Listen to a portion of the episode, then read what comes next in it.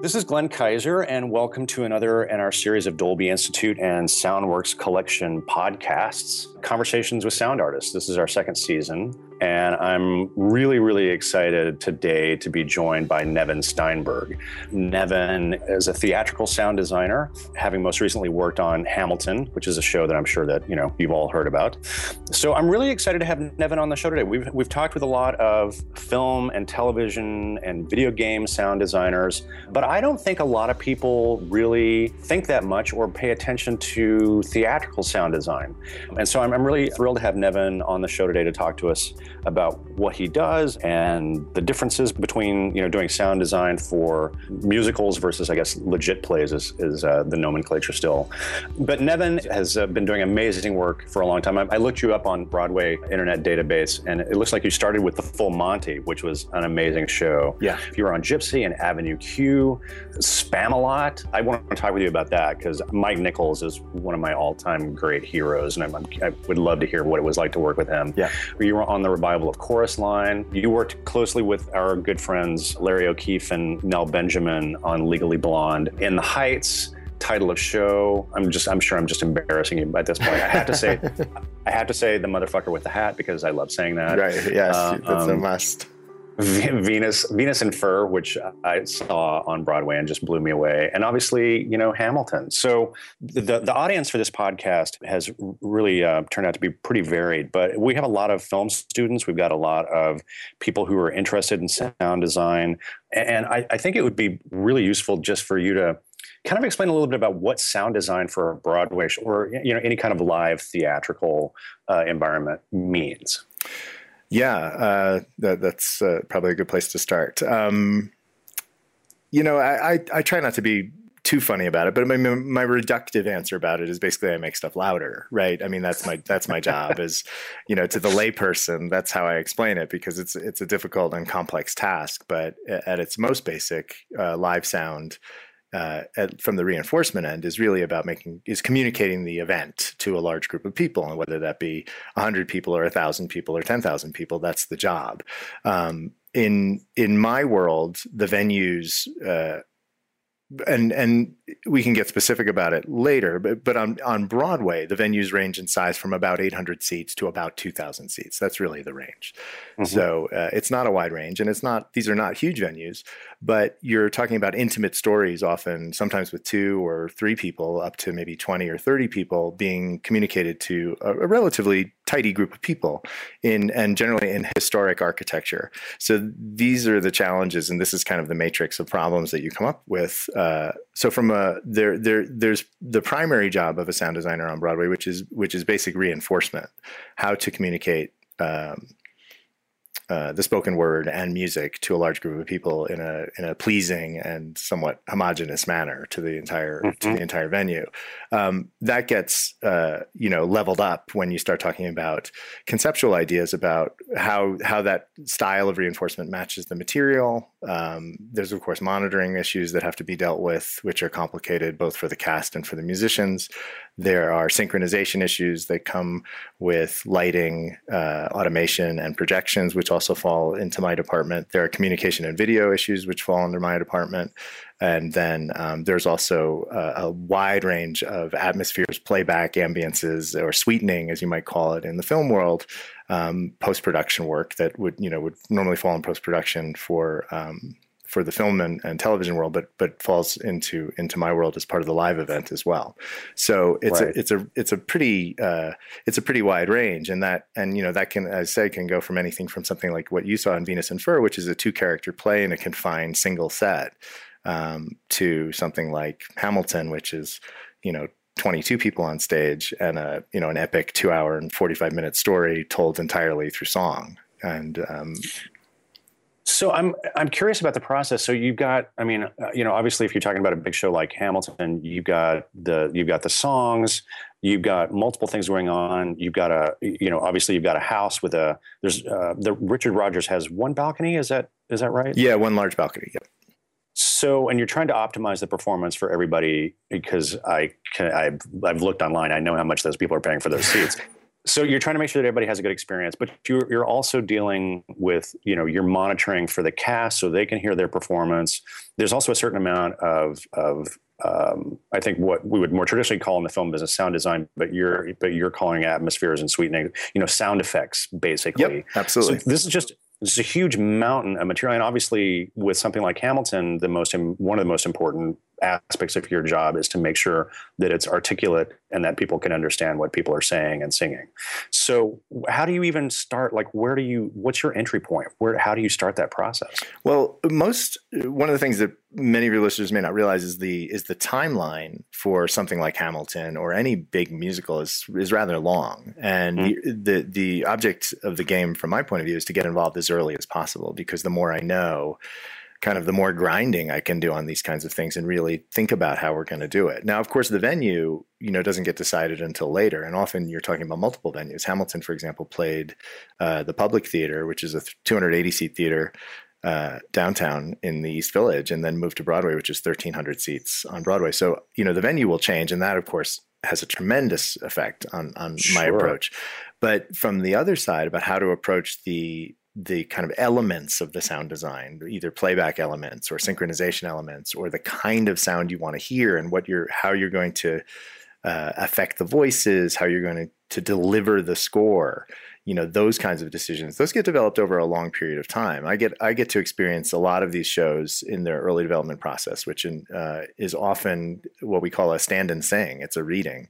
You know the actors will rehearse for 20 hours in one week and at the end of the time they'll literally stand at music stands no amplification often uh, with just a piano or in this case something like hamilton it'll be a piano and maybe some beats some loops uh, that are played on ableton um, and we will be in the room while this happens, either for the entire rehearsal process or at least some of it, and certainly for these last couple of days where they're presenting, and just start to hear the score and just start to hear the words and try and get a sense of what of what's happening with the piece, and that will then. Um, you know the next step in that process might be a workshop or a lab which we call them which is these are um, actually actors equity uh, uh, categories that are about this is about labor. This is about unions, I, but I'm, I'm, sure these are all very carefully defined. They are, you know, they things with with boundaries and all yeah. that sort of stuff. Yeah, but yeah. for our purposes, they're basically steps in a developmental chain, right? They're they're, they're way the, this is the way a show gets developed and, and evolves and gets an opportunity to be heard and worked on in a controlled environment. And when we do a workshop, we'll often add amplification, we'll add microphones, we'll add maybe a small band.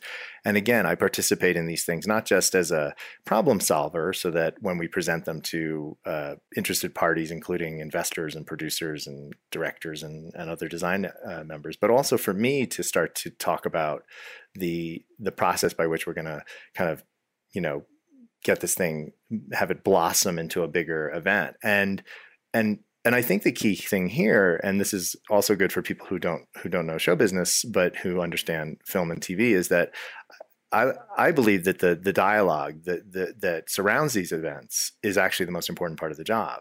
Talking to the mm-hmm. director, talking to the choreographer, talking to the music department, talking to the composer, and really having conversations about what their goals are. Because ultimately, my job is to is to try and determine what what the what what we're all trying to achieve as a story making team, as a storytelling team, and then figure out my part of that, how to mm-hmm.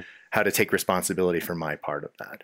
Um, and often that that involves uh, you know very close collaboration with obviously a lot of, a lot of other individuals, including lighting designers, set designers, costume designers, projection designers.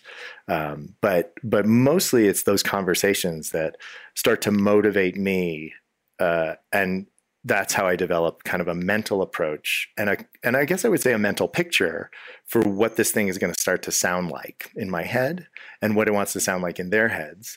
And we sort of marry those things and i try and build on that. And so when i start to approach a solution both from a technological point of view and from a content point of view so from a let's say from a a response to the geometry of the architecture. And what I mean is like a sound system, just a delivery system and a routing system, how I approach that. And then how I approach the content, which is the, in this case, the sound design, the sound effects and the atmospheres and the ambiances. Those things are informed by those conversations. And I develop those over a very long period of time and yeah. the, and the mental the mental uh, picture of what this could and should sound like becomes more and more refined over time. Sure. Um, and with something like Hamilton, I even even go so far as like sitting down with the musical supervisor and the orchestrator and listening to demo orchestrations very early in his process before he's committed them to paper, so that he and I are starting to have conversations about how how the score is going to interact with the with the vocals how how what's this how is this music going to be uh, produced essentially for the stage and how can i help uh, make sure that we're getting it all and that that it's taking care of the vocal lines and that we're really feeling the energy of it. So I, I generally like to be as well prepared for these conversations as I possibly can. Um, I have not seen Hamilton. Okay. despite repeated attempts. Um, because I yeah I just didn't want to pay three thousand dollars for uh, for a ticket. It's, yeah, uh, it, it, yeah. It was it's it's it's uh, and I would love to talk with you about this at some point. Like, what what is it like to be involved with something that explodes like that and becomes such a just such a phenomenon? Yeah. Um, but I don't I don't you know I don't think we've ever seen ticket prices like that for you know on a, on a Broadway show. The last time I tried again a couple of months ago, and I didn't realize it was I think it was like two weeks before Lin Manuel Miranda was leaving the show. So literally the the the cheapest ticket that I could find online was up in the the back right of the balcony uh, for uh, twenty nine hundred dollars. Really? Oh yeah. my goodness! Wow, I was just about to say that I know it sounds pretty good up there, but I'm not sure it sounds that good. I mean, that's yeah, crazy. Yeah, I was just, I, I, was just uh, so there were there were single seats going in the first five rows of the orchestra for uh, nine to ten thousand dollars, and I just, I mean, it's just a, it's amazing to me that we live in a society where people can and do pay that. Yeah, but uh, so, uh, but that so that that was all my long-winded way of saying we're going to have a conversation about Hamilton, and I, haven't seen the show, so I'm shooting a little bit in the dark here. But of course, I've listened to the cast album and, and read as much as I could. So, well, the, uh, I will say I'm proud to say that one of the things about the cast album, uh, just a little insert here, is that you know a lot of times I don't listen to cast albums of my shows because I find them to be a little bit demoralizing because I work in sure. what I like to describe as a hostile environment. Right, I'm, live is very very hard, and we have we have constraints that no studio guy has ever encountered. Um, and so when sometimes when I hear these cast albums, I just feel like wow, they could just do whatever they wanted. You know, it's like these, these, like a free pass. These, these pristine yeah. studio recorded yeah. cast albums. Yeah. yeah, you know, and I think my shows sound a lot of them sound pretty good. But like you, you know, you listen to that and you think, oh, that's what it, you know, really, that's what they're doing. Like you can do that, and so I, I usually have a policy of not listening to uh, cast albums until the show closes. I, I, try to I try not to put my ears on them because I find that it just doesn't help me, frankly, and it doesn't help. You know, it's just not informative. But I will say that uh, we did listen to the Hamilton cast album actually as a group. There was a listening party when it just before it dropped on iTunes, which was pretty exciting.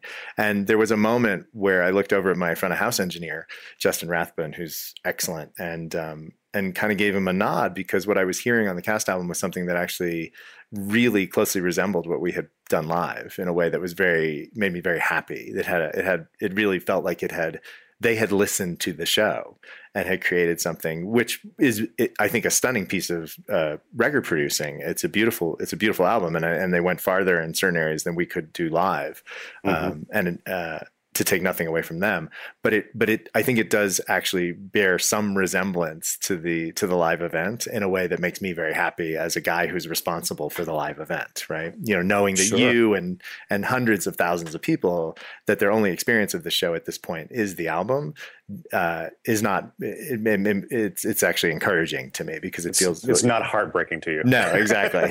Exactly which is good. And that's a testament to the guys who made it. Yeah so the specific genre of of the of the singing in the show um, is obviously, I think you would you would say not traditionally Broadway, um, but there's a lot of rapid fire uh, vocals going on, yeah. and, and, stuff moves very fast. There's a lot of overlapping. Um, obviously that must have presented a challenge for you in terms of, of designing a system that's going to reach and be articulate in every seat so this i mean does this get down to like basic math like what are the tools that you use to sort of articulate that and try to figure out this has got to be a great engineering puzzle for you. It is um, that, and that's job one you know that's the basic job one of any musical is really you know you, people want to hear the words they want to particularly in a musical they don't know you know a new musical. Um, so that to a certain extent that's always the task right? How do you make sure that people can hear the show? Um, with hamilton obviously the, the stakes were a little higher because as, as you described it, it comes very fast and um, and i think not only is it is it fast but the one of the things that people don't realize about it is that it's sung through uh, meaning that there are no book scenes in the show. There, there right. I think there's maybe one paragraph of spoken word, non-rhythmic spoken word in the in the piece. The rest of it is sung or rapped um, which also makes it hard on the ears of an audience, right? It's it's not a familiar place for us to live. We're we're used to getting a rest and listening to uh, dialogue in a book scene and getting a some of our exposition through something that's a little more familiar before people break out in song, and that doesn't happen in Hamilton. Um, in addition, the music, the musical styles, most of the of the music in the show, I wouldn't say all of it because that's kind of the genius of it too. Is some of it excuse the other way, but most of it is incredibly muscular um, and mm-hmm. and powerful of that muscularity and power as as much as we could. We'd also be falling short, right? We'd be doing we'd be doing the show a disservice. So all of these things kind of ratchet up the stakes of what is the normal job, which is how do you just communicate the words and music of a show. Well, Hamilton kind of uh, kind of made us all buckle down and think about it. Eh, uh, much more in, in, intensively. And I think this is where designers do do jobs differently. Um, I, I, like to, you know, it is a math problem. It is a lot of geometry. It is a lot of uh, a lot of using the tools that manufacturers make available to you for loudspeaker predictions and things like that. And it is a lot of imagining how you want sound to travel, you know, from the stage through the theater and kind of working backwards from the from the theater seating uh, back to the stage, essentially imagining a source on stage and imagining a source in an orchestra pit, and and again matching the mental picture in your head, uh, what this thing may want to sound like and feel like in a theater for an audience member, and then kind of imposing that, uh, kind of reverse impo- laying it over the architecture and saying, oh, okay, well, this is where I want the sound to come from this is the this is how I would want the sound to be distributed. This is where I will need help in certain problem areas because architecturally this is a challenge because of an overhang or a shadow from a, a seating box. Um, this is going to be a challenge because of scenery and where loudspeaker positions can be because of scenery and lighting and how those need to be shared. But you sort of start from pie in the sky and work your way back and basically say, you mm-hmm. know, this is this is the kind of gear we need. I mean, really, it, you know, the, the joke I make often is that it's New York, so real estate is everything. Just like it is just like it is for an apartment rental you know these theaters are small and cramped and there's a lot of people trying to fit a lot of technology in them to make these shows happen so um, it isn't like a, a, a, rock and roll PA where you can hang, you know, hundreds of uh, line array boxes anywhere you want and just cover the whole stadium that way or the whole arena that way.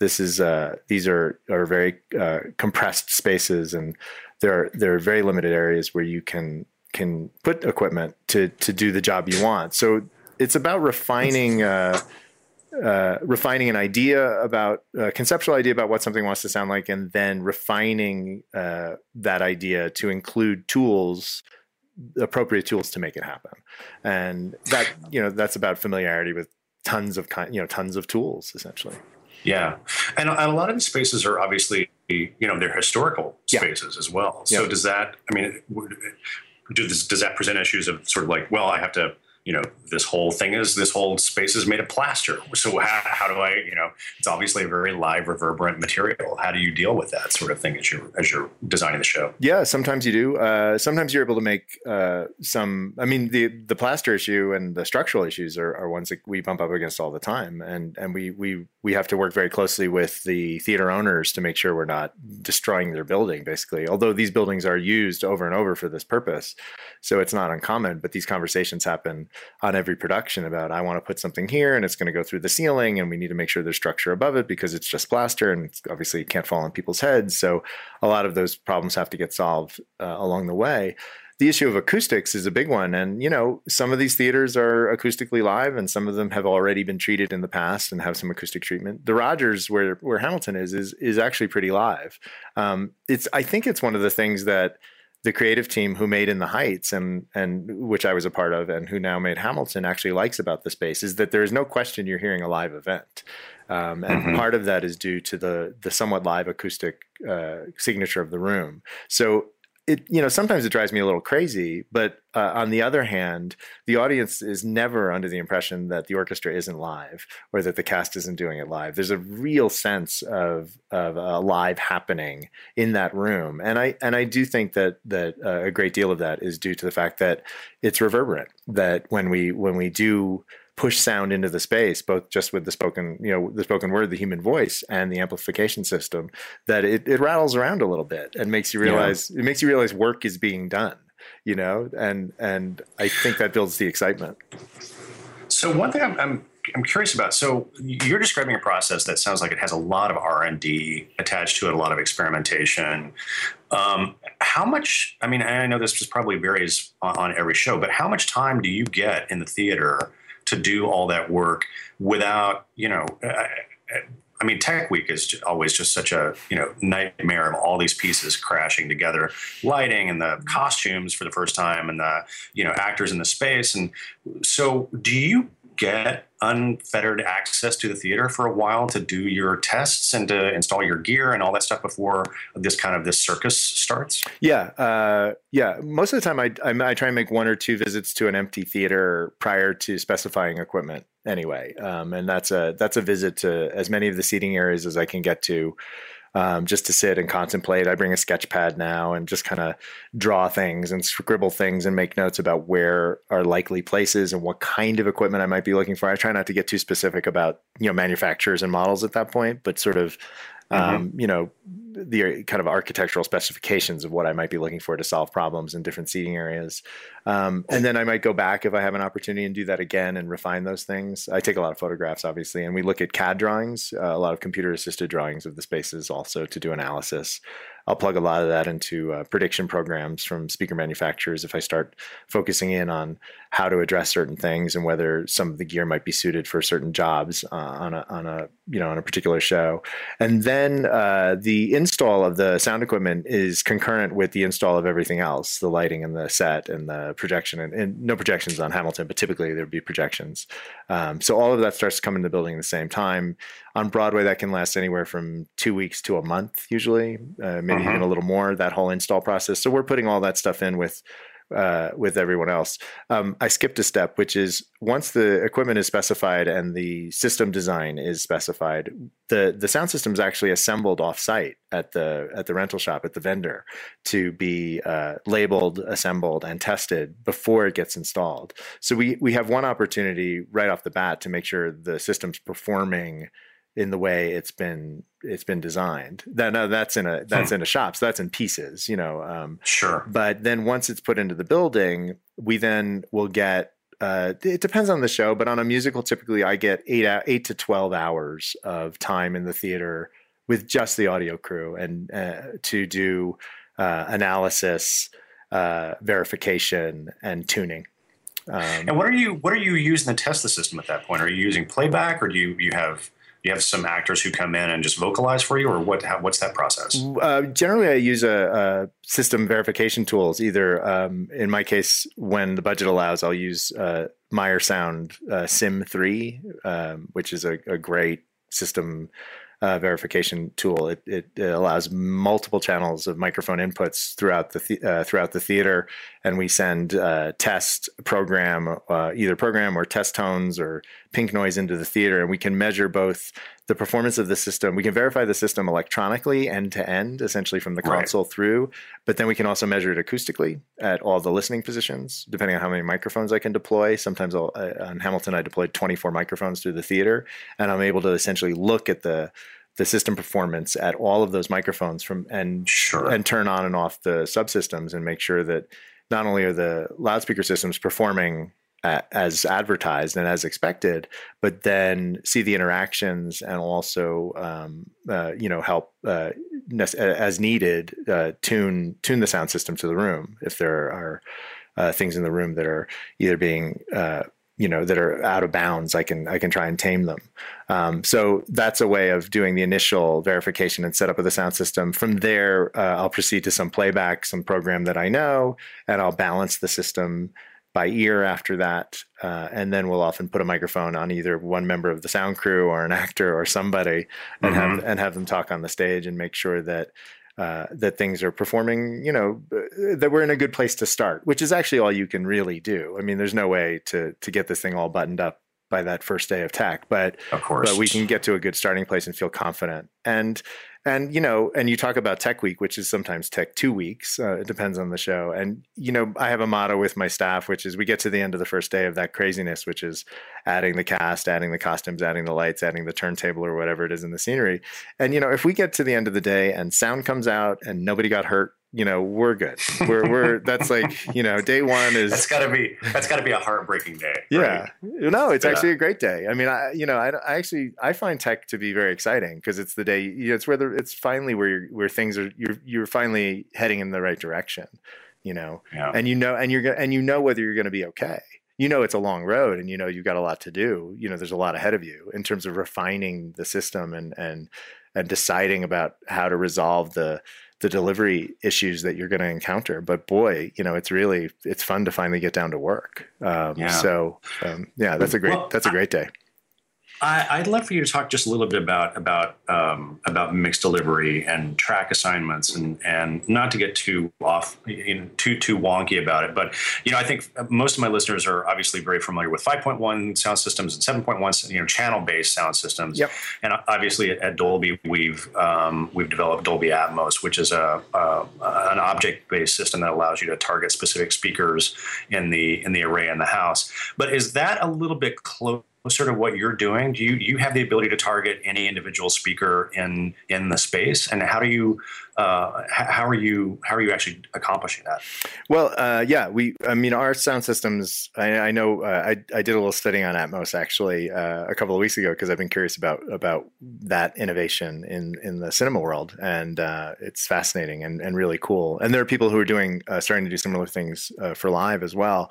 Um, we basically mock up uh, a, a, surround system, but but our systems the the output count on a on a theatrical sound system is is often you know uh, I mean, we're in the we're in the tens and dozens of outputs uh, long before Atmos came out. I mean, we've been sure. You know, Hamilton Hamilton has something. I forget how many speak loudspeaker individual loudspeakers Hamilton has, but it's it's I think it's a couple of hundred. It's two two and a quarter or two hundred thirty different loudspeakers on stage, and, and you can target any one of those specifically. Not exactly. We we saw we sometimes combine them into zones. So uh, mm-hmm. uh, particularly things like monitoring. You know, we wouldn't target those individually unless we had specific sound effects we needed. But it, but we could. I mean, that's actually actually a system design question. You know, the needs the the need to target those speakers. We wouldn't do it as a matter of course because it's an expensive and complicated thing to do.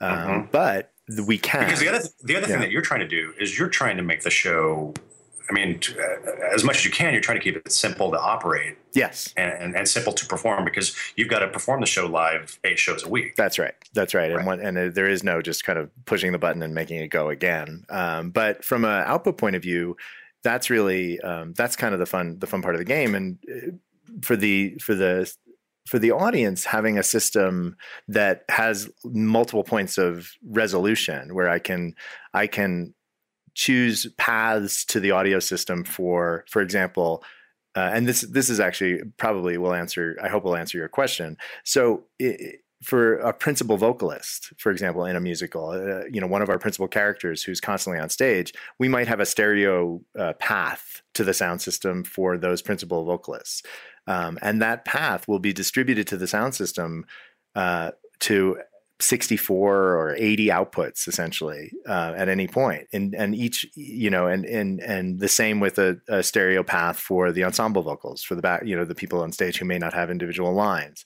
Um, there'll be multiple paths multiple stereo paths for the orchestra uh, and the same thing. And each of those paths can be mixed into each of those output areas into the zones of seating. And we're talking about i would say somewhere around two dozen seating areas if you had mm-hmm. to if you had to kind of break it up.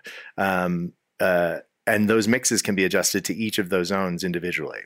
Not mm-hmm. now, not they could be done dynamically. They're generally not. Once we once we kind of dial those in, that delivery path is pretty static as a general rule. And then we get into surrounds, and we do tend on on big musicals. I, t- I tend to hang our surround system, which mocks up basically to a five point one, you know, a five a five channel surround system.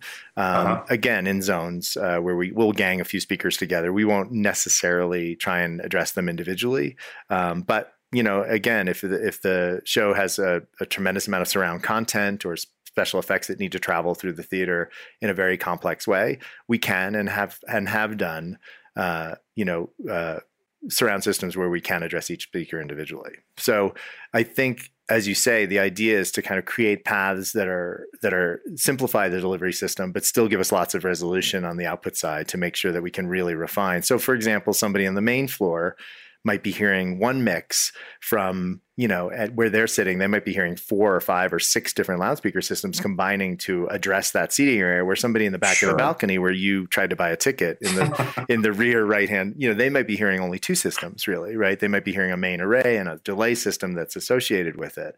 Um, and then of course you add subwoofers to that and surround and things get pretty complicated pretty fast. So my my goal as a designer and as somebody responsible for delivering the the material to to the audience is to is to try and give them a very high quality experience and have the tools to do it right have points of resolution have points to address each of those seating areas where i feel confident that if there are issues in the mix or if there are issues in just SPL and delivering, you know, the the volume of the show, I can do that and have have many places to go and turn a knob electronically, essentially, to get them what they need. Mm. Talk to me a little bit about. Um, I'm just curious about the role of, of sound effects uh, in, in, a show like Hamilton, and, and in Broadway shows in general. I think you know we wouldn't normally associate um, live theatrical shows as heavy kind of tour de force sound effects uh, pieces. But I think that there's a, it seems like uh, there were quite a few opportunities for that in, in Hamilton, especially um, in the use of time transitions. Uh, yeah, yeah, yeah. There's there's two big there's two big uh, moments of uh, sound effects. Uh, I guess virtuosity in, in Hamilton. One I think is the story of the gunshots, the story of cannon fire and gunshots. You know, because mm-hmm. the duel is obviously a central plot point, um, and duels play a role throughout the show. We actually have three duels in the show, and um, uh, you know, two, and then the one, the final duel that that everybody knows about. And uh, you know, the idea of how to establish gunfire in the show and make it meaningful and have it tell a story as, as an arc throughout the show was very interesting. And this was great discussions with uh, Tommy Kail, the director about what those gunshots want to feel like and, and how, mm-hmm. how to tell that story and how we start with basically a vanilla gunshot, kind of a very simple gunshot, I like to call it that, you know, and period, these are period period gun gunfire from from libra- excellent libraries actually in this case um, that that have been modified for our show and uh-huh. then and then we we we exaggerate the gunfire as the show goes on and then when uh, this is a little bit of a spoiler alert I guess but when Hamilton's son dies. He's he's killed in a duel, and and that gunshot is actually given sort of a hip hop treatment. It's uh, chopped and screwed a little bit to give you a little bit of a stutter, which actually mm. you can hear the audience gasp when we made that change off Broadway. That was originally just another gunshot, and when we gave it its kind of special treatment and and gave it a little bit of a point of view, I like to think, um, mm-hmm. you know, the audience response was was palpable. It was something you could actually hear every night, and uh, it was a, a, great success. And it's a lot of, mm. I mean, fun is the wrong word because it, it's a tragic moment, but it is a great it's a great moment of uh, pride for me in storytelling uh, to enhance the storytelling. One, two, three, four, five, six, seven and then the final gunshot the there's actually two of them because we stop one in time. And this goes back to what you were saying is how you can stop time with sound. The the the the ultimate gunshot in the duel is actually we we stop it. We we we uh, arrest it and reverse it. And that's what triggers uh, the turntable move and Hamilton's final soliloquy uh, before we actually return to le- to you know real time and a, and a final stirring gunshot, which kills is ultimately kills Hamilton and, and ends our story. So there's a great opportunity there for sound to help us understand that we're we're pushing pause in this story, right. and, and that we're going to an internal place. Um, uh, the gunshots do that, and and and I play with that a lot, even with the cannon fire in uh, in Right Hand Man and Yorktown, there's a lot of fun stutter effects on those on those cannons as well to mimic some of the things that will happen later. So you know, it's it's a pretty thorough approach to something that seems simple. Raise a glass to freedom. He aims his pistol at the sky. Wait. The other moment that's a real stop time moment, a real time machine moment, is uh, is in what we call the helpless satisfied transition, where Eliza sings uh, of meeting Alexander Hamilton for the first time at a party at, a, at the Winters Ball, and uh, having been introduced to him by her older sister Angelica, and of course the love story begins. But at the same time, Angelica realizes that she too has fallen for Alexander, but but steps aside for her sister. So what we hear first is "Helpless," which is Eliza's declaration mm. of, of love. Um, but then we at the wedding, we actually, as Angelica makes a toast to the bride and the groom, we stop time in reverse uh, and do mm-hmm. what we call the rewind. And then we hear the whole story again, except from Angelica's point of view and the tragedy mm-hmm. of her having missed out on what we think is the love of their lives. And there's a great moment of choreography and lighting and and and just I think really uh, uh, something that never fails to stir me, which is this uh, reverse of time that happens on stage choreographically, and the turntable backs up, and, and, in the midst of it is Angelica with her glass aloft in the in the middle of this toast to the bride and the groom, and we play back uh, a reverse version of the score that we've just heard and overlay the voices, uh, heavily, heavily processed voices of Eliza and Angelica uh, singing some of the phrases that you've just heard in Helpless, but actually foreshadowing some of the things that uh, Angelica is about to sing live on stage in just a second. And so there's this incredible woven hmm. tapestry of, of, a very visceral sense of reversing time and foreshadowing mm-hmm. and also uh, callbacks from things you've just heard. It's a great, it's a, I mean, it's, I, I say it's great and it sounds like I'm, I mean, it's not, I should. It's not that I'm not being humble about it. It's just actually conceptually, it's great. Lin and Tommy and Andy thought of something really beautiful, and we were able to dig in and really make something cool.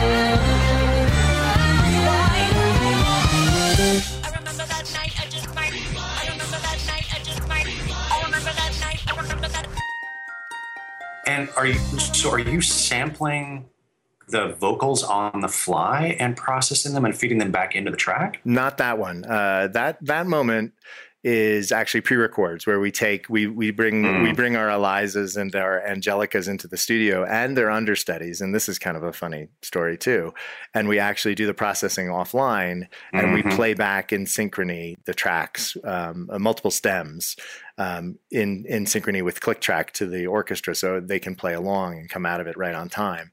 The depending on who's on that night, because obviously on Broadway it's eight shows a week and anything can happen. We have we have understudies for Angelica's and uh, Eliza's, okay. and so we often have to substitute those stems depending on who's on. So we we basically sure. have all those stems on hand and can can easily make those switches.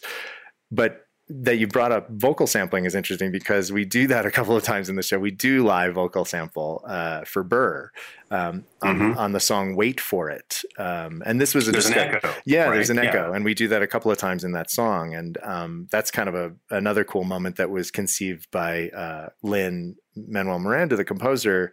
As an idea that Burr actually is the, one of the characters in the show who has a relationship with time that's different than Alexander. Alexander's always mm-hmm. fighting mm-hmm. against time, and Burr's actually always trying to slow time down and hold on to time to to be deliberate, to wait. And he sings of this in this big first act song called "Wait for It." And we actually do sample his voice live, uh, and we grab it uh, live with a delay and uh, and feed it and and mix it back into the live event. And we do that throughout the song, and and you can hear that on the uh, on the uh, cast recording. It's it's pretty cool it's one of those things where the audience probably doesn't even realize how complicated that no, is. They have no that's idea. actually super difficult, isn't it, it? It's super difficult. And that's a good example to go back to what we talked about very earlier about how how do you get to those things? Like how do you how do you even arrive there, right? And the answer to that is it's something we talked about a year before we got to Broadway a year and a half right. ago. It was an idea that came up in a conversation, and we had to decide: Are we going to try and pre-record that? Is you know, I was asked, can you do it live? And I said, I honestly don't know, but let's try it. Let's make sure, sure, we try it. And we did it in one of the workshops. We actually, we just spent a little time and said, let's give it a shot. And what does that want to sound like?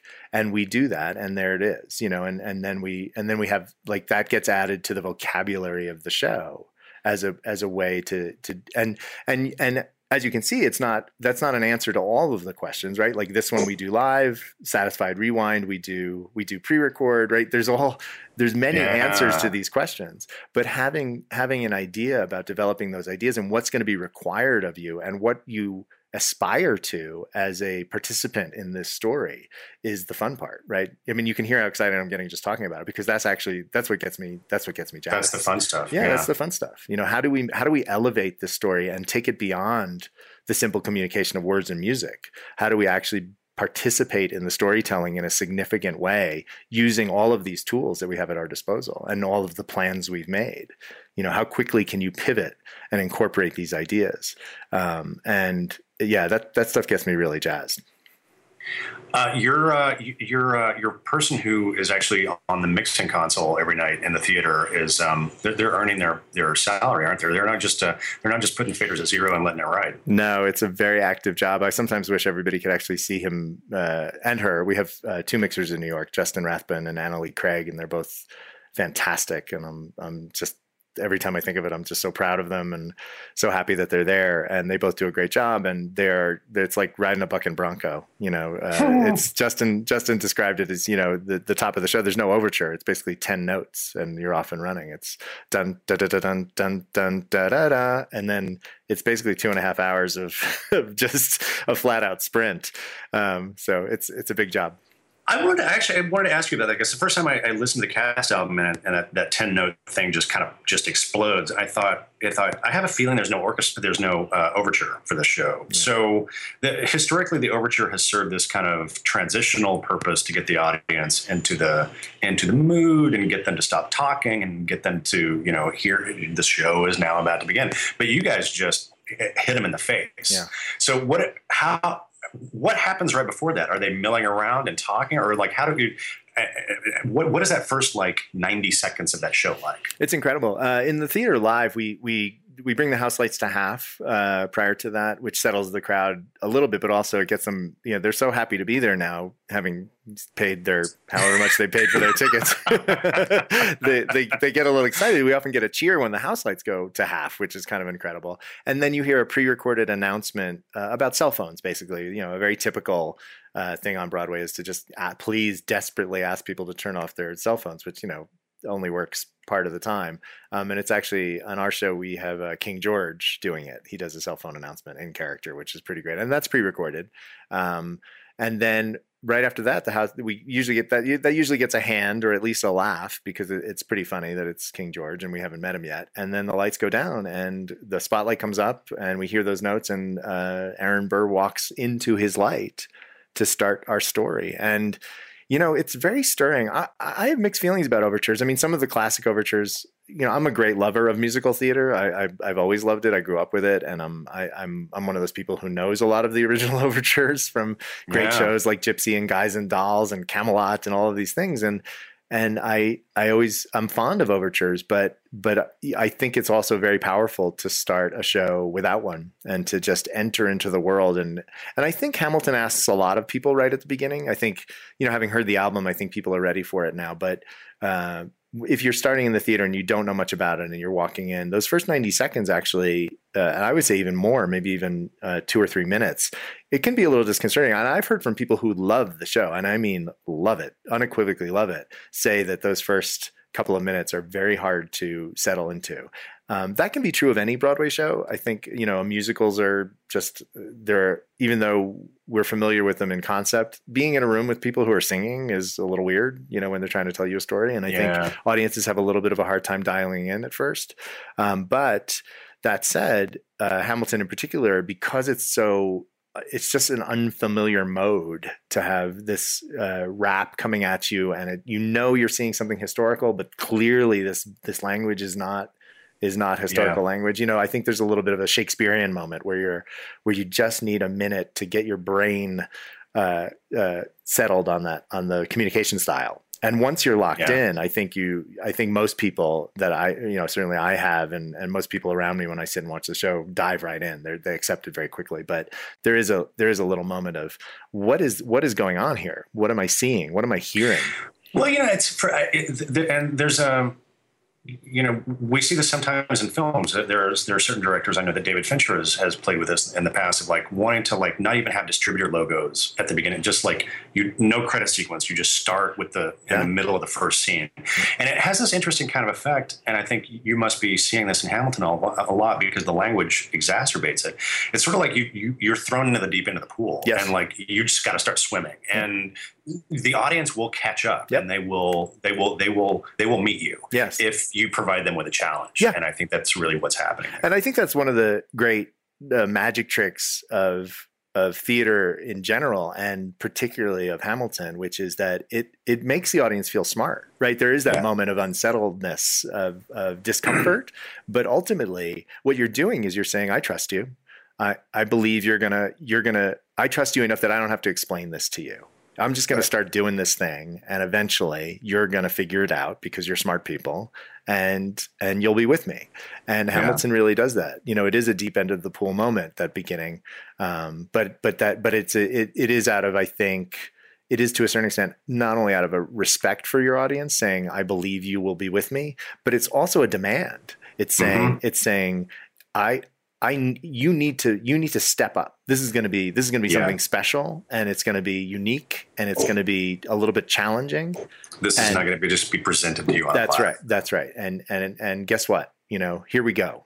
And and I love that. I love that about it. I'm I'm Yeah. I'm a big fan of theater that makes people feel smart, and Yeah. Hamilton certainly does that. So, well, just one more question about Hamilton. Uh, so, you, you guys are obviously, you know, phenomenally successful Broadway run. I'm sure the show is going to play for, you know, 10 years on Broadway, cross fingers. But you're about to start the process of the, the touring productions. Yeah. Um, which means that maybe some of us will finally actually get a chance to see the show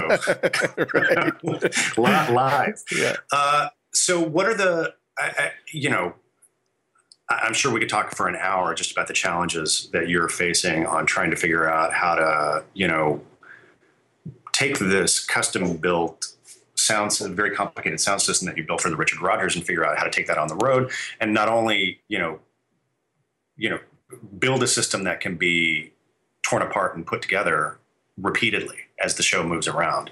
So, can you just talk about that for a moment and sort of what your how, what your approach is? Yeah, I mean, right now we're actually uh, in the shop with uh, the Chicago company. Um, I was just uh, just before you and I w- went on the air here. Uh, I was uh, uh, corresponding with my associate sound designer Jason Crystal about the build in that's happening in New Jersey right now at PRG Audio for the Chicago company, which is our first company after Broadway. Now. That one's unique because it's actually a replica. It's an install. Um, so it's just, we're not touring that one. Um, we're going into Chicago and fingers crossed it'll run for a good long time. Oh, so, that's going to be a that's going to be a sit down That's a sit down, yeah. So so basically, we went to Chicago and and I designed a sound system for that theater that is uh, you know of similar quality and requirements as the New York show, but it's actually a much bigger theater. It's a 1900 seat theater, which is a third again as big as New York. Um, So from the what I like to call, I, I divide these things into front end and back end. I don't know if you guys use that term. I imagine you don't in film and TV, but but basically a front end system is your console and your wireless and all your input side, right? Your your microphone systems, your your band input systems, your cast input systems, and then the back end, which is your monitoring systems and your loudspeaker systems for the venue. So Hamilton will Stay fairly intact on the front end. You know, I- we feel pretty confident about how we dialed in the the the wireless systems. I mean, they'll change a little bit because of So band- everything everything coming into the console. yeah, that's right. The input side, Right. basically. Yeah. So all of that front end stuff, including the console, will will remain pretty much intact. We've changed a few things because of changing technology in the wireless end uh, with the bandwidth issues that the FCC has gifted us. Um, but uh, but but primarily, you know, and some refined ideas about ways we could improve it. But we haven't really, you know, that's not a wholesale overhaul of what we did on the front side of the system. It's it's it's a basic approach has remained the same. Uh, the back end is completely different. It's a it's a virtually uh, redo from from from the back end for the loudspeaker system in the house and even the monitoring system. Even though the the locations are pretty much the same, all of that technology is is newer and has changed, and we've upgraded. The touring system is a very good question, and that's actually one we've just started talking about because our first tour is going out in March of next year. And you know, we're just starting to see set drawings for what that that piece of scenery, you know, that scenic design is going to look like, how quickly it has to move, which is actually the big you know, there's the truck space, how many trucks it has to fit in, and how fast you have to turn over between cities. Those are the issues that determine what kind of sound system you can troop, essentially. Um, sure. So those decisions are being made now, and they're those are you're right. That is a it's a huge challenge, and it's agonizing because you know you can't get it all right you know you can't you can't be right all the time you can you're trying to provide your road engineers with the best possible tools to make good decisions on the road um, but but yeah you're going to definitely you know I, I, always say that doing broadway is the it's kind of the art of being specific right? Like mm-hmm. generic is the enemy on broadway in all in all ways both from the content point of view just like we were talking about uh, gunshots even. You know if you're doing something generic you're not you're not really you haven't really thought it through. That's that's the enemy. Well on the road unfortunately generic you know is part of the game. You have to be a, right. little bit generic and that can be very that can be heartbreaking you know because you don't want it to be but sadly you, you don't really have a choice so sure so um I, you know, I, I, was kidding around about it before, but I have to ask just because I'm such a huge fan. What was it like? Uh, what was your experience working with uh, Mike Nichols on Spamalot? Oh, you know, Mike, Mike, I were I first got to work with Mike on the Seagull actually in Central Park. That's where I, I and my business oh, partners sure. met him. Yeah, yeah uh-huh. we did. We we had the. Uh, we did the Shakespeare in the Park at the Delacorte for many years, and actually, Mike was our first client there. Basically, um, when I was with Acme, and you know, the Seagull was a star-studded project, and we we went to Mike's house to talk to him about it, and it was just overwhelming because it's Mike Nichols, and and yeah, sure. as smart and and clever and elevated and kind of wicked as he was, he could also be incredibly warm, and um, I miss him. I miss him. I. I you know, one just before uh, and Hamilton uh, and, and working with him on Spamalot was just a joy. I mean, he I he think he made something Spamalot was a, hilarious process and a hilarious show, but it wouldn't. I don't think it could have been what it was without Mike. I think he he found he found every opportunity for humor and heart in that show that he could have, and I think that's what the audience responded to. Plus, there's that cast that he assembled, which you know, sure. I don't know if you've heard that joke about. I, I, I hope I tell the story right. That Mike Nichols, the the Mike Nichols story, which is uh, an actor's agent called him and said, "Hey." Um, hey, Mike Nichols wants you to be in his in his new play. He called and you got the part, and so that that's the good news. And the actor said, "What's the bad news?" And the bad news says, "Well, you know, it's only it's only two thousand a week." And the actor said, "Well, I don't know if I can get that much together right now, but I'll try." You know, because everybody wants to work for Mike Nichols, sure. you know, and yeah. and the cast he got for that company. I mean, not only getting to be in the room with Mike and to listen to him work with actors and to work with the designers and the and the and the team, but to hear to to to be in the room with David Hyde Pierce and uh, and um, I mean it, that you know and Hank Azaria. I mean, mm-hmm. you know, it was crazy. It was crazy. These guys that were just so talented and so funny and so generous. And Tim Curry and Tim Curry, who you know would sing up on stage and we would just I would just cry because it was I mean we were it was Tim Curry it was the guy you know it was Frank-N-Furter it yeah. was like it was like you've nothing you've ever seen and nothing we'll ever see again. And so working with Mike was like that. It was like the opportunity to be with a legend. He actually I have some great photographs because um, when we were workshopping Hamilton and this was not long before he died he uh, he came to see the workshop um, mm. uh, he was invited, and he and Tommy spoke for a long time afterwards. And I got to see him as well and, and have a quick chat with him. And he was over the moon. He thought he thought that something, you know, for Mike to say that something groundbreaking and extraordinary had happened, that it was genius, was you know to hear Mike Nichols say that, yeah, uh, was was pretty incredible, and it was a great moment. Um, it, it, was I, I, was so pleased he got to see it, and so pleased to get to see him, and um, it was a great loss. He's a great loss. Um, those are those were memorable days, and uh, and I think always will be career highlights too. Yeah, I'm sure. I'm sure. Yeah, sometimes you just have to pinch yourself and say, "Am I really in this room? Is this really happening around?" Yeah, I do it a lot. I do it yeah. a lot. I just worked on a great show called Bright Star. Had a similar experience with uh, sure. Steve Martin and Edie Brickell, and uh, mm-hmm. and the same kind of thing where you know you're working alongside and with these these geniuses and on and these lovely people who are all out to just make something good. And, uh, you know, that's the kind of thing where I, I, I count myself very lucky to, to, to be working on shows like that. And, and I've had a, I continue to have a great career of, of working on, on great projects with great people. Yeah. So, just shifting gears for a little bit, I'm curious uh, for you to talk just very briefly about, you know, what. So, musicals to one side. When you're doing, um, you know, a, straight play like a Bengal Tiger at the at the Baghdad Zoo, or um, you know, because uh, I'll say it again because I love saying it, motherfucker with the hat, right?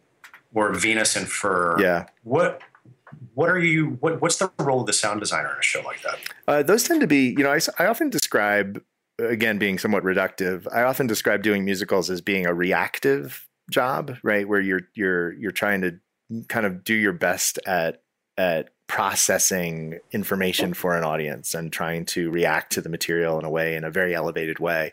And i think that plays uh, uh in this case non-musicals let's call them uh, tend to be a little more proactive because they require a little more attention to content than often than do musicals. Um, so you your your conversations uh, your conversations in in plays uh, like Terrence McNally's Mother and Sons and Venus in Fur those tend to get a little deeper with the director and the playwright about what kind of atmosphere you're trying to create using sound or music, either pre-recorded mm-hmm. or original. And, you know, and then often there are naturalistic requirements. I mean, the plot just requires sound, you know, door knocks, cell phone rings, things like sure. that, you know, thunderclaps, which like Venus in Fur was a, was a, was a symphony of thunderclaps and cell phone rings, you know, among mm-hmm. other things. But, um, so it's again, but but uh, you know, generic is the enemy. It's the same conversation. You're trying to get to the first. You deal with like what are the essence of the required elements of what you're trying to create, and then what's the best version of the audio landscape of the soundscape for this play? How do you create an environment in which this story can be told in the best possible way, and how can you support the story? I mean, one of my favorite examples of this is um, is actually in Venus in Fur, which you know has a lot of, like I said, it's a symphony of thunderclaps, and each one had to be placed and each one had its own character and how we were going to, you know, how they were going to interact with the lighting. And yeah. there, there, was all of that. But then, you know, there's a moment in this, in this, it's a rehearsal room. Uh, for those of you who don't know the play, that it's a director basically running a very odd audition for a woman who's, uh, who's really going to turn on him. this is, uh, yeah, this, this, this to me is a really interesting example to talk about because this is literally two people talking in a room. Yes. For the entirety of the play. Yes. So what what uh, what was your approach into that? Well, you know, one, you obviously, you know, talking with the playwright and the director about the rhythm of what they're trying to achieve. And again, you know, there's some of these things that you know, there's a storm and there's going to be thunderclaps that are going to interrupt the action, and then there are cell phone rings because they need to have conversations with each other and with their with their spouses or their partners, and um, there's that. But the conversations we even you know got to where there's a moment where uh, Vanda turns out the lights in the in the uh, in the rehearsal room that they're in, these overhead fluorescent lights. And she goes to a breaker panel upstage that was installed on the set to do it. And of course, the breakers are dummies, but we auditioned breaker panels to make sure, sure, that those sounds that they were making were correct because it wasn't enough that she went and turned the lights off and there was a little click. We wanted there to have some visceral reactions. We actually we were auditioning circuit breakers at one point. You making, need to you need you need to have the right kathunk. That's right. That's right. I mean, yeah. and you you you know all about this, right? And and um and then my favorite moment, which I, I, I can't imagine anyone else actually noticed. There was a coffee pot on stage, uh, typical like rehearsal room coffee pot with a clear glass beaker and you know hot plate, drip coffee. And at one point, uh, the the director goes over and pours himself a cup of coffee and puts the coffee pot back on the hot plate.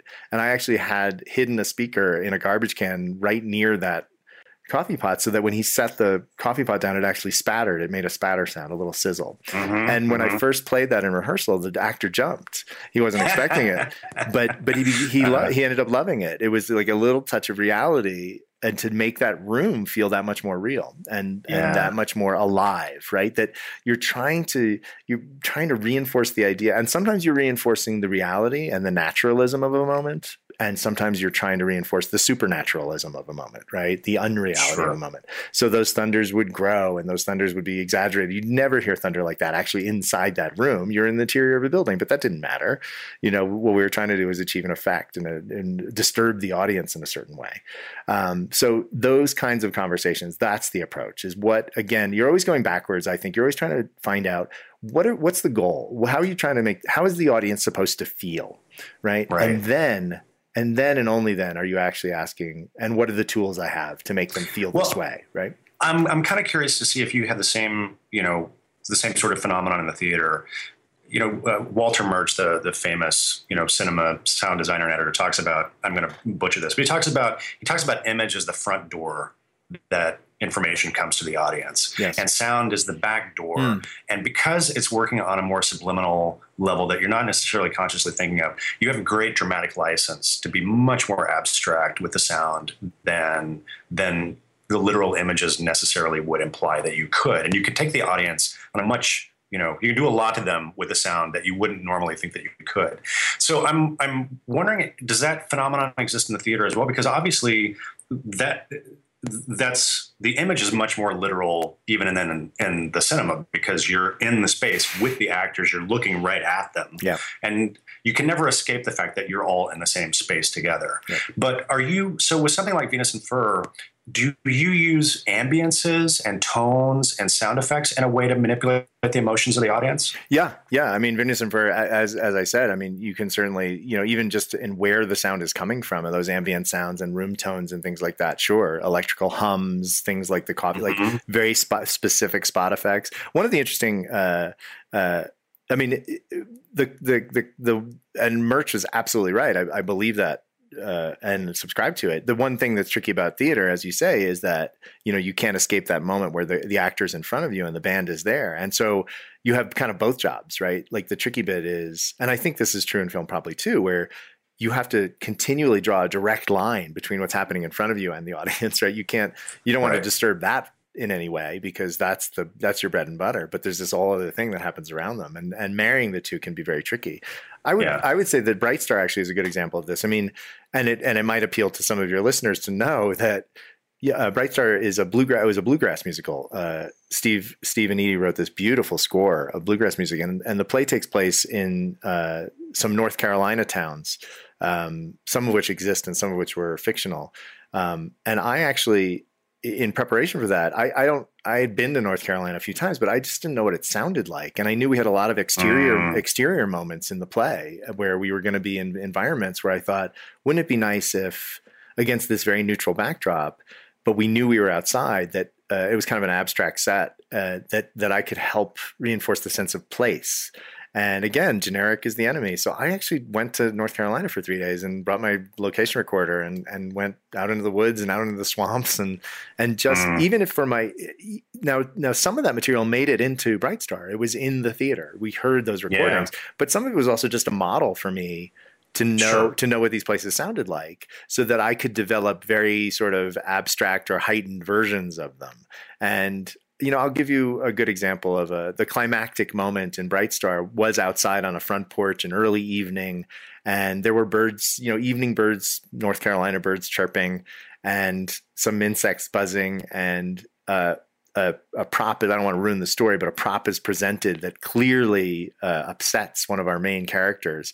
And at that moment that the prop arrives on stage, the, the bird stops singing Mhm. right? And this is incredibly subtle. I don't think, I mean, I can't imagine it registered consciously for any member of the audience. But as a but as a designer, the idea to be able to manipulate sound, I mean, of course the birds wouldn't stop singing, right? The birds would sing and the insects would keep going. But to remove one element at that moment that I had established early in this very cheerful scene, which suddenly became very solemn, and to be able to basically flip the switch and change the atmosphere for that moment you know the audience was already experienced they identified this this object and they already knew that there was some the, the, the, the drama was contained in the object and the presentation of this object but to be able to reinforce it right? And by simply changing the atmosphere in an abstract completely non-realistic way that's that's i think a little bit about what Murch is talking about. It's it's it's the side door. It's saying it's saying i'm and it's also saying it's also insisting on trying to participate in the event right? It's saying Right. i'm i'm responsible for part of this and i'm going to try and help. And you know sometimes that's successful and sometimes it's not and often those ideas don't work and they get you know that you try them for a couple of previews and the next night they're not in and they go away and you you know never to be heard from again. Sure. but occasionally you get you, you you get one and and and you sort of delight in it because you've done your part right?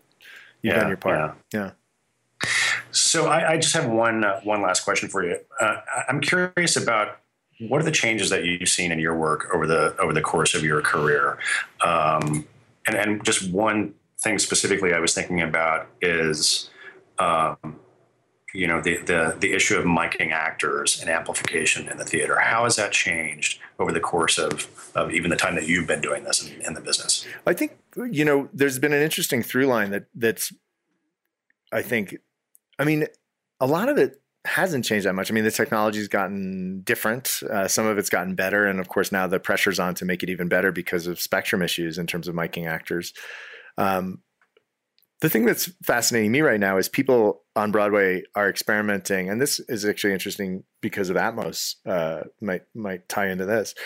There's a lot of experimentation going on right now active experimentation and success some of it is successful going on with uh, localization of amplification sources so mm-hmm. what what you know typically on broadway you know once you've kind of delivering uh, an actor's amplification path it doesn't it stays pretty static and uh, through the years there have been people moving uh, the delay essentially on that microphone input to match the acoustic delay as you as somebody moves upstage and downstage and sometimes there's some light panning left to right through a sound system but it's hard because these systems are very complicated and every seat is getting you know multiple speaker systems.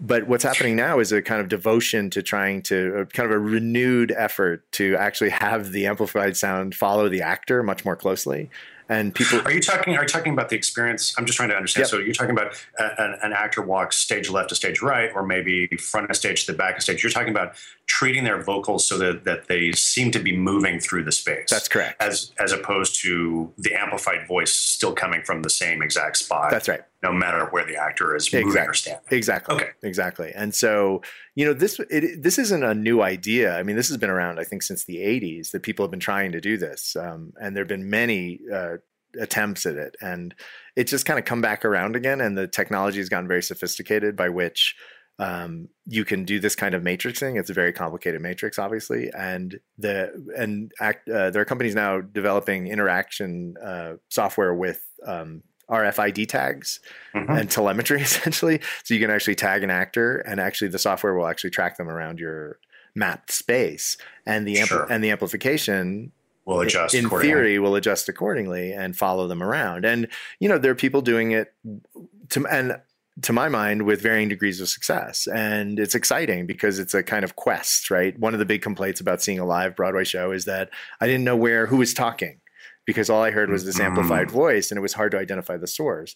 Now i know all of us many of us sound designers work very hard to try and avoid that phenomenon. It's a syndrome right? And you, you can do a lot of things to try and connect the amplified uh, material to the to the acoustic material in these relatively small rooms but it's a it's a tricky business. And so these these software and hardware packages that are helping us do it that map the the map the space and that you can sort of impose on your sound system to allow to give it the the the software control of some of that. Is very interesting. And there there are a lot of sound designers who are are making good use of it. Um, mm-hmm. so I think that's one of the big things that's happening like at this very moment uh, that that's really interesting and exciting. Um, and also not always successful, which is I think is also part of what's interesting and exciting. Like it's I don't think it's particularly interesting when everybody went like when it's like, hey, it, it works, good, on to the sure. next thing. Like that's not that's not necessarily the most interesting part. The most interesting part is struggling with a with a problem and seeing the the solutions that that people come up with. You know? Yeah. Yeah, interesting. Well, um, this has been a great conversation. I feel like I've learned a ton. So uh, I really, Nev and I really appreciate you you taking the time and, and talking with us today about uh, about Hamilton and about sound design for the theater. Um, this has been another episode of the Conversations with Sound Artists podcast from the Dolby Institute and the Soundworks Collection. Nevin Steinberg, thank you again. Thanks for having me.